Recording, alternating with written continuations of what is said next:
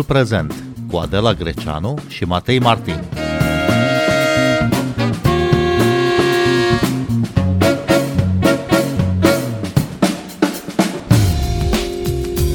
Bine v-am găsit! Noi suntem Adela Greceanu și Matei Martin și invitatul nostru în prima parte a emisiunii este Mihai Duțescu, arhitect și scriitor. Bun venit la Radio România Cultural! Bine v-am găsit! Vorbim astăzi la sugestia revistei Dilema Veche despre cutremur, despre frica de cutremur. Mihai Duțescu, lucrezi de ani buni ca arhitect în zona cea mai expusă la cutremure a României. Sunt aici, în partea de sud, exigențe mai mari în ce privește structura clădirilor decât în restul țării? Da, sunt, uh, sunt exigențe mai mari. Uh, zona de sud a țării împreună cu zona Moldovei, uh, mă rog, în jurul județului Vrancea, să zicem, toată partea asta de sud și est este o zonă cu foarte mare potențial seismic, din ce am învățat și noi la facultate. Eu nu sunt inginer de proiectare, de structuri, sunt arhitect, lucrez în echipe cu inginerii de, de civil, de proiectare și vorbesc doar din ce știu de la ei și din ce știu din uh, facultate și din practica mea ca arhitect, dar uh, nu sunt, să zicem, 100% direct implicat în proiectarea structurilor. Însă, cu siguranță pot spune că da, există exigențe mult mai severe în zona noastră decât, să zicem, în Ardeal. Dar vezi uh, și o preocupare mai intensă a celor care comandă case noi aici în Sud, de pildă, pentru acest aspect în legătură cu uh, structura antiseismică a clădirii? Oamenii, pe bună dreptate, sunt din ce în ce mai conștienți de pericolul pe care îl reprezintă cu tremurile. Clienții mei și ai noștri, ai arhitecților, sunt din ce în ce mai informați, ceea ce e un lucru bun și din ce în ce mai uh, puțin dispuși să facă compromisuri când vine vorba de structură. Să zicem că nu e neapărat o obsesie sau o spaimă totală, așa, o teroare de cutremur. N-am întâlnit până acum pe nimeni chiar atât de stresat de treaba asta, dar cu toții sunt un mod uh, realist, uh, conștienți că structura casei uh, nu prea se negociază, să zicem. Desigur, există și oameni care tot timpul vor spune, băi, dar mi-ai băgat foarte mult fier sau ai foarte, foarte mult beton, ce mi-ai făcut aici, bunker? Însă, cu niște explicații, să zicem, cinstite, mature din partea unui inginer cu experiență, lucrurile se limpezesc și orice om înțelege, nu că nu-i de joacă neapărat cu structura, dar pur și simplu normativele de proiectare seismică și indicii de calcul pe care îi folosesc inginerii, încadrările în anumite clase seismice și așa mai departe. Deci toată, toată această parte inginerească a proiectului duce într-acolo, nu prea încotro, adică nu prea poți să faci uh, lucruri pe care poate le vezi uh, prin reviste sau pe, pe Instagram sau știu eu, prin tot felul de locuri uh, exotice, poate departe de, de seismele românești. Dar uh, ce presupune pentru un arhitect proiectarea unei clădiri care să reziste la seism? A, aici e mult de vorbit. Uh, structura și partea de arhitectură, efectiv, care înseamnă atât foarte simplu spus, funcționalitatea clădirii, cât și partea estetică a ei și modul în care ea se așează în oraș, modul în care se raportează la vecinătăți, la stradă, la spațiu public. Deci toate lucrurile astea sunt îngemănate. Însă aș zice că se întâmplă de multe ori ca totul să fie subordonat structurii. Asta nu e neapărat un lucru bun din punctul meu de vedere ca arhitect, însă, așa cum v-am zis mai devreme, cu structura nu prea negociezi pentru că uneori chiar nu ai ce să-i faci chiar nu poți să faci stâlpi mai subțiri decât uh, nu știu cât, sau grinzi mai mici sau mai puține, sau nu poți să faci nu știu ce alte chestii extravagante din punct de vedere a volumetriei sau al expresivității, nu știu ce console, bovindouri uriașe, balcoane foarte ample sau lucruri care să stea să plutească în aer, cum vedem, de exemplu, prin uh, Olanda sau prin uh, știu eu ce alte țări cu arhitectură foarte, foarte avangardistă așa. Deci lucrurile astea se fac foarte greu în România, se fac cu costuri uriașe, cu structuri speciale care costă enorm și dublu, triplu față de o structură convențională. Deci, într-un fel sau altul, structura clădirii, pe de o parte, pe noi arhitecții ne enervează, simplu spus, adică ne cam încurcă, ne cam bagă bețe în roate uneori, dar cu toții suntem în, în ultima instanță conștienți că nu prea putem să o, să o evităm și de obicei dacă lucrezi cu un inginer bun, care înțelege și faptul că o clădire trebuie să aibă o calitate arhitecturală, Deci nu doar să iasă din calcule acolo și să respecte niște normative. Deci dacă înțelege să lucreze în echipă cu adevărat, lucrurile ies bine. Eu aici deja prevăd o negociere foarte intensă și uh, foarte obositoare între arhitect, care poate are niște ambiții estetice, și inginer, care are nu uh, în grijă siguranța clădirii. Cum se întâmplă această negociere cu un exact coechipier până la urmă? Da, exact așa. E o negociere. Mai e ceva de spus. Inginerii, din punct de vedere juridic, răspund penal toată viața pentru aceste proiecte pe care le fac. Deci dacă, Doamne ferește, se întâmplă ceva cu clădirea respectivă, chiar și în caz de cutremur, deci în caz de forță majoră, clădirea respectivă se rupe sau suferă niște avarii uh, nepermis de mari sau care n-au fost anticipate prin proiect, ei răspund penal, adică ajung la pușcărie, poate.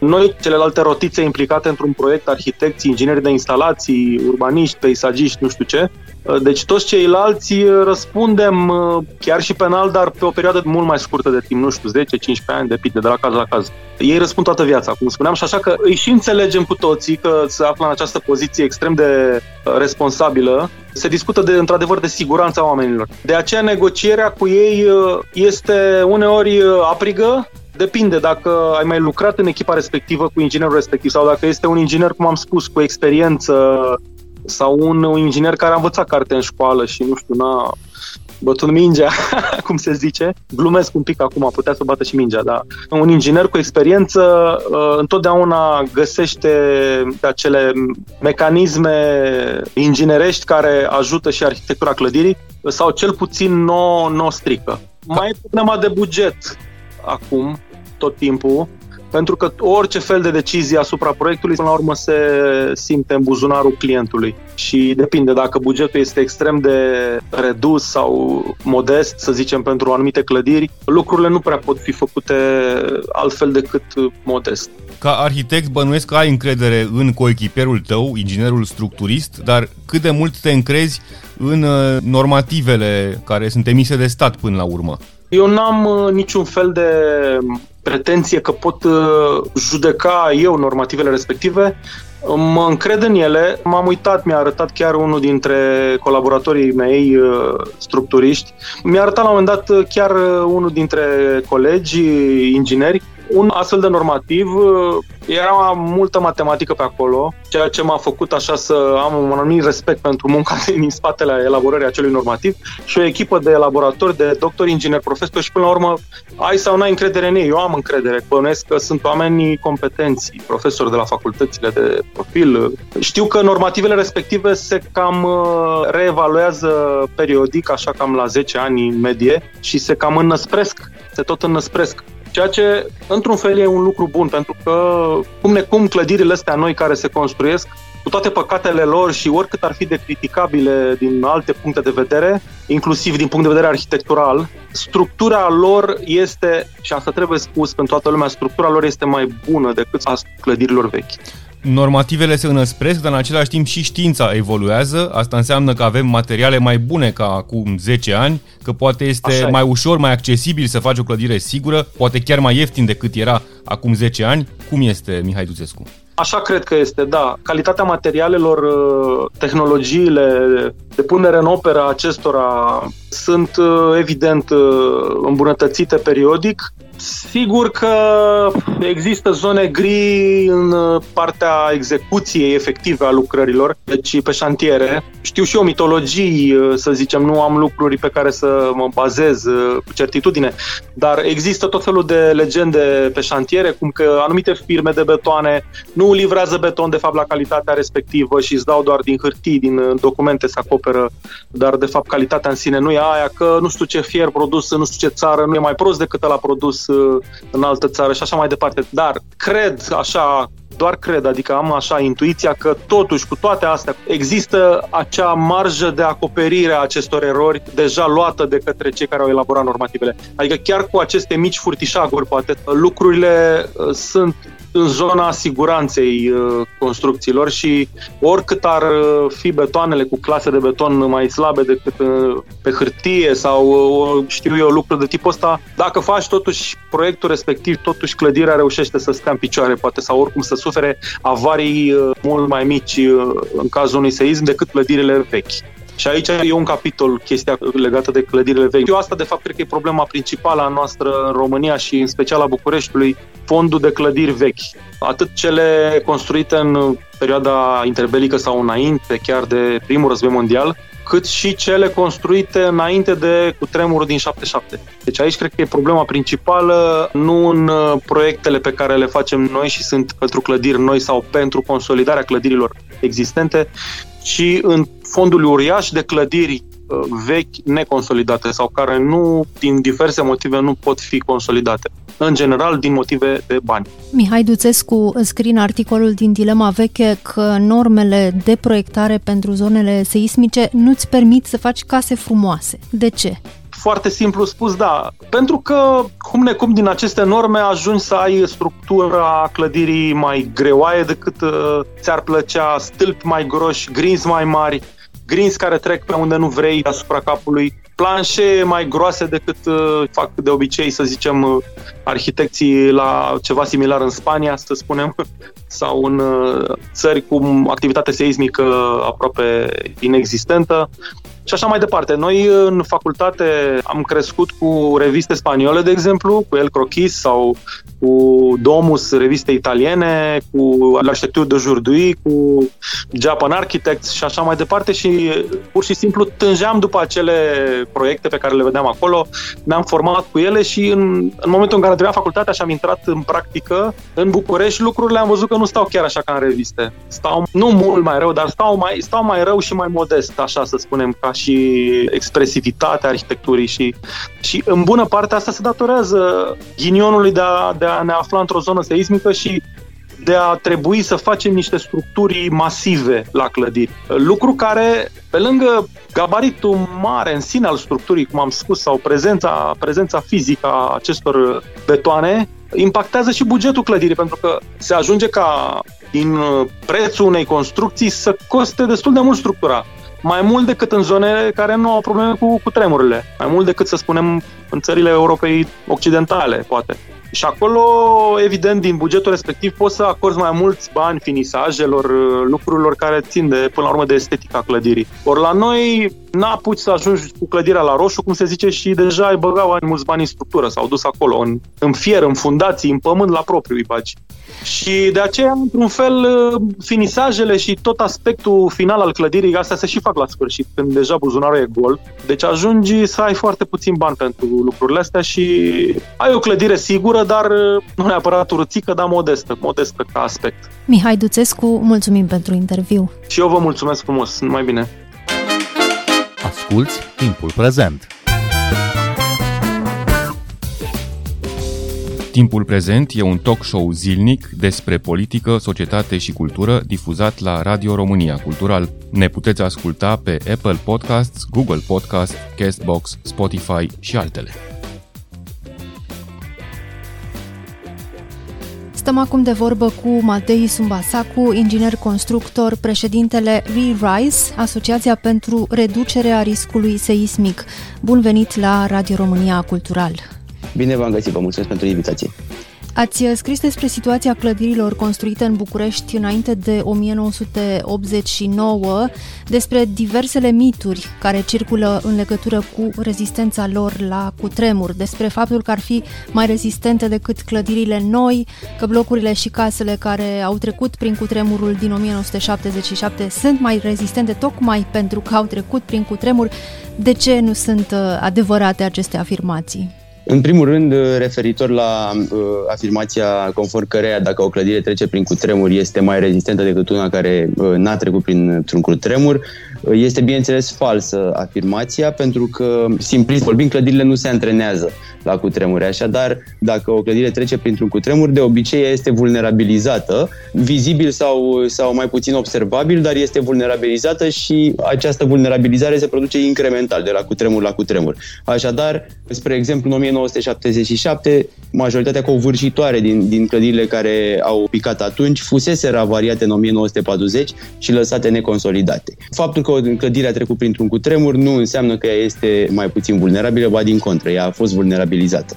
Mai este încă un, un zvon, un mit legat de tencuiala antiseismică. A apărut tot așa imediat după, după cutremur când s-au făcut reparațiile repede. Da, zvonul ăsta noi credem că a apărut uh, cumva ă, datorită faptului sau din cauza sfatului lui Ceaușescu, ordinului lui Ceaușescu de a asista consolidările. Așadar, la 4 iulie 1977, la 4 luni după cutremurul ă, din 4 martie, Ceaușescu a adunat toți factorii de decizie în sala de la Comitetul Central și a ordonat direct sistarea consolidărilor. Ei bine, la acel moment erau încă foarte multe clădiri care aveau nevoie de reparații și de consolidări. Se duceau uh, echipele de intervenție acolo și doar acopereau crăpăturile. Și atunci oamenii întrebau, domnule, dar e bine ce ați făcut aici? Va fi mai rezistentă clădirea mea pe viitor? Și mai în glumă, mai în serios, dar iată că s-a împământenit acest mit al tencuielii antiseismice, așa li se răspundea. Stați liniștiți că noi dăm cu o tencuială aici, dar este o tencuială antiseismică. Am rămas cu acel mit, adică chiar dacă pare chiar dacă pare greu de crezut, sunt oameni care chiar cred în tencuiala antiseismică până în ziua de azi.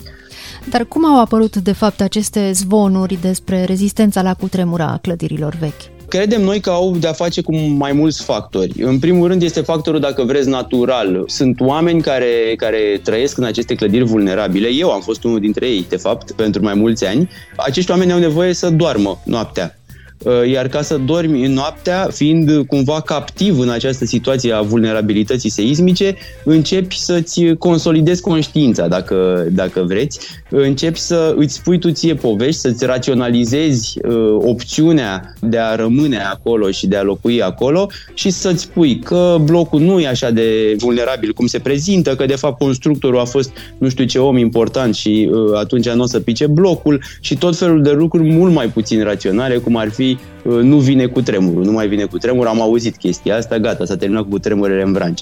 Asta e prima componentă. Noi în România am avut, așa cum am zis și mai devreme, și a doua componentă, uh, și anume a acestei dezinformări uh, finanțate de stat, dacă vreți, sau, sau promovate de stat în ce privește vulnerabilitatea seismică. Deci după 1977 a fost dusă o campanie de influențare pozitivă, așa cum este formularea din rapoartele securității ale vremii, de influențare pozitivă a elementelor care răspundeau zvonuri alarmiste. Vă citez aproximativ exact, ca să spun așa, dintr-un raport al securității de după cutremur. A fost o campanie organizată promovată, susținută, finanțată și derulată de statul român prin toate mijloacele pe care le avea la dispoziție atunci, o campanie cu scopul de a liniști populația în condițiile în care cu tremurul vulnerabilizase o mare parte din fondul construit, iar uh, intervențiile s-au lăsat așteptate. De fapt, este bine cunoscut faptul, sau este din ce în ce mai cunoscut faptul că Ceaușescu, după 1977, a folosit banii din ajutoarele internaționale pentru, pentru repararea Bucureștiului, i-a folosit, deci, pentru a construi noul centru civic cu Casa Poporului și restul uh, clădirilor. Matei Sumbasacu, uh, probabil cea mai răspândită, cea mai comună formă de locuire în România și în special în București sunt acele blocuri comuniste, blocuri cu 10 etaje construite între anii 60, 70 și ceva. Cât de rezistente sunt, cât de adecvate sunt uh, în caz de cutremur? În ce privește blocurile, așa cum sunt numite ele, blocurile socialiste, și ne referim aici la blocurile dinainte de anul 1978. De ce spun 1978? Pentru că cu tremurul din 1977 a însemnat un punct de cotitură în, în ingineria seismică și în felul cum ne proiectăm clădirile, dar până ca acel punct de cotitură să ajungă în implementare, ca să spun, a mai durat un an, deci 1978 este anul de referință pe care îl luăm în considerare acum. Așadar, blocurile înalte, construite între anii 1963-1977, au fost construite conform unui uh, normativ de proiectare, căruia eu îi spun un normativ care a fost greșit. De ce a fost greșit? Pentru că la clădiri, la cutremure, foarte important este fenomenul rezonanței. Atunci când un cutremur uh, mișcă o clădire, oscilațiile pe care el le produce sunt ori amplificate, ori amortizate de respectiva clădire în funcție de caracteristicile ei uh, dinamice. Nu o să intru foarte mult în, în teorie, dar ideea e simplificând foarte mult, cu cât e mai flexibilă o clădire, deci mai înaltă, cu atât ea vibrează mai, uh, mai lent, dacă vreți, se unduiește așa, e mai unduitoare mișcarea. Ei bine, 90 și ceva la sută din cutremurile din lumea asta sunt cutremure de suprafață, cutremure care afectează clădiri joase, clădiri care nu sunt unduitoare, ci care vibrează foarte, foarte des, la o frecvență foarte mare, adică. Din păcate pentru noi, cu tremurele vrâncene sunt cu tremure de adâncime medie, asta însemnând că, așa cum am observat noi empiric, ele sunt mai unduioase ca mișcare. Deci afectează clădiri care și ele vibrează mai unduios, deci clădiri mai flexibile. Ei bine, între 1963 și 1977, noi ne-am pregătit clădirile conform normativelor în vigoare la ora respectivă, pentru un cutremur care n-avea să vină niciodată în România pentru că ne pregăteam clădirile pentru cutremure de suprafață. E adevărat, avem niște cutremure de suprafață în, în Banat, dar sursa Vrancea, cea care, nu e așa, ne provoacă nopți albe, este o sursă de adâncime medie. Așadar, între 1963 și 1977, practic ce ziceau codurile de proiectare de atunci, era că cu cât faci o clădire mai înaltă, cu atât ea va fi mai ferită de cutremure și deci nu trebuie să o protejezi, nu trebuie să fii atât de atent la, la protecția seismică lucru, așa cum am zis, foarte bun pentru 90% din zonele seismice din lume, dar nu și pentru România. Pentru România, zona aceea de rezonanță este, deci zona de maximă vulnerabilitate, dacă vreți, este ca regim de înălțime undeva între 7 și 12 etaje înălțime. Vă dați seama că în acea perioadă, între 63 și 77, au fost construite mii de blocuri cu regim de înălțime de 9, 10, 11, 12 etaje, mii de blocuri care au fost construite după principiul acest bloc este suficient de înalt cât să fie ferit natural, dacă vreți, de cutremur. Un principiu care am văzut în 1977 cât de veridic a fost, pentru că am avut colapsuri de blocuri considerate noi la ora, la ora aia, blocul Lizeanu sau blocul OD16 din, din Păcii. Și cum s-au schimbat uh, de-a lungul timpului uh, normele de proiectare pentru zonele seismice din România? La fiecare cutremur, noi ne rescriem povestea despre cutremure. Pentru că este o poveste vie, dacă vreți. Știu că pare foarte puțin științific ce zic, dar n-are rost să ne mai prefacem nu știm. Sunt foarte multe lucruri pe care nu le știm despre cutremure și le descoperim greșind. Le descoperim la fiecare cutremur studiind clădirile care au picat și care nu trebuiau să pice. În 1977, așa cum am zis, a fost un punct de cotitură. De ce? Pentru că, în primul rând, am avut multe colapsuri de clădiri, deci am avut material de studiu și clădiri care erau în stare de precolaps uh, foarte multe. Și am avut și aceste clădiri noi care au picat, le-am amintit pe cele rezidențiale, mai exista și Institutul de Calcul din Floreasca de acolo, care a avut probleme, mai, mai existau câteva sedii de instituții, clădiri nou proiectate, care însă au, au picat și care după toate normele nu trebuiau să pice. Și atunci te întorci la norme și vezi ce ai greșit. În 1977 asta a fost marea schimbare. Faptul că ne-am dat seama că aici clădirile care sunt mai, mai expuse, dacă vezi, datorită caracteristicilor uh, seismelor din România, sunt aceste cu regim de înălțime mai mare. Pe măsură ce au mai evoluat codurile de proiectare, s-au mai schimbat lucruri, însă aș zice eu, nu atât de determinante. Uh, s-au schimbat lucruri ce țin de capacitatea de disipare a energiei, dacă vreți, a unei clădiri, de ductilitate, uh, alte lucruri care poate sunt prea tehnice, dar marea schimbare a survenit în 1977, tocmai de aia este luat ca an de referință. Și a survenit în 1977, dar a fost implementată, așa cum am spus, în 1978. Bun, a fost implementată începând cu 1978, în același timp știm că începând cu anii 80, uh, Nicolae Ceaușescu a vrut să reducă, să anuleze datoria externă a României, ceea ce a însemnat uh, o criză totuși importantă, inclusiv bănuiesc uh, pe piața materialelor de construcții. Ce consecințe au avut uh, acele economii? Cred că consecințele începem să le vedem cu ochiul liber. Sunt clădiri din anii 80 și chiar din anii 90 de pe care cad elemente, cu balcoanele, parapeți de balcoane care se, se prăbușesc la clădiri, care totuși nu sunt atât de vechi raportându-ne la tot fondul construit. Noi avem clădiri în București foarte multe, mai ales în centru, care au 100 de ani vechime și mai mult și mă refer aici la, la blocuri. Așadar, uh, clădirile acestea mai noi din anii 80-90 au început să aibă degradări neprovocate de seisme, degradări pur și simplu provocate de îmbătrânire și de calitatea proastă a materialelor. Ce aș îndrăzni eu să presupun, pentru că nu am date, este faptul că totuși la nivel de structură, deci sistem structural, când vorbim de beton și de fier, nu cred că s-au făcut foarte, foarte multe rabaturi. De ce spun asta? Pentru că 1977 era o tragedie care era încă foarte prezentă în mentalul colectiv, atât în anii 80 cât chiar și în anii 90 și atunci nimeni nu mai îndrăznea să taie colțul, ca să zic așa, să taie curba în cazul uh, sistemelor structurale. Da, se, se economisea, se raționaliza, dar la finisaje, la instalații, la alte astfel de elemente pe care le vedem în zilele noastre că cedează. Vedem țevile și conductele care explodează, vedem, așa cum am zis, parapeții de balcon care, care pică pe stradă, vedem tot felul de astfel de finisaje care în principiu nu și-ar fi trăit viața, toată viața, dar iată, mai repede decât durata lor de viață încep să cedeze.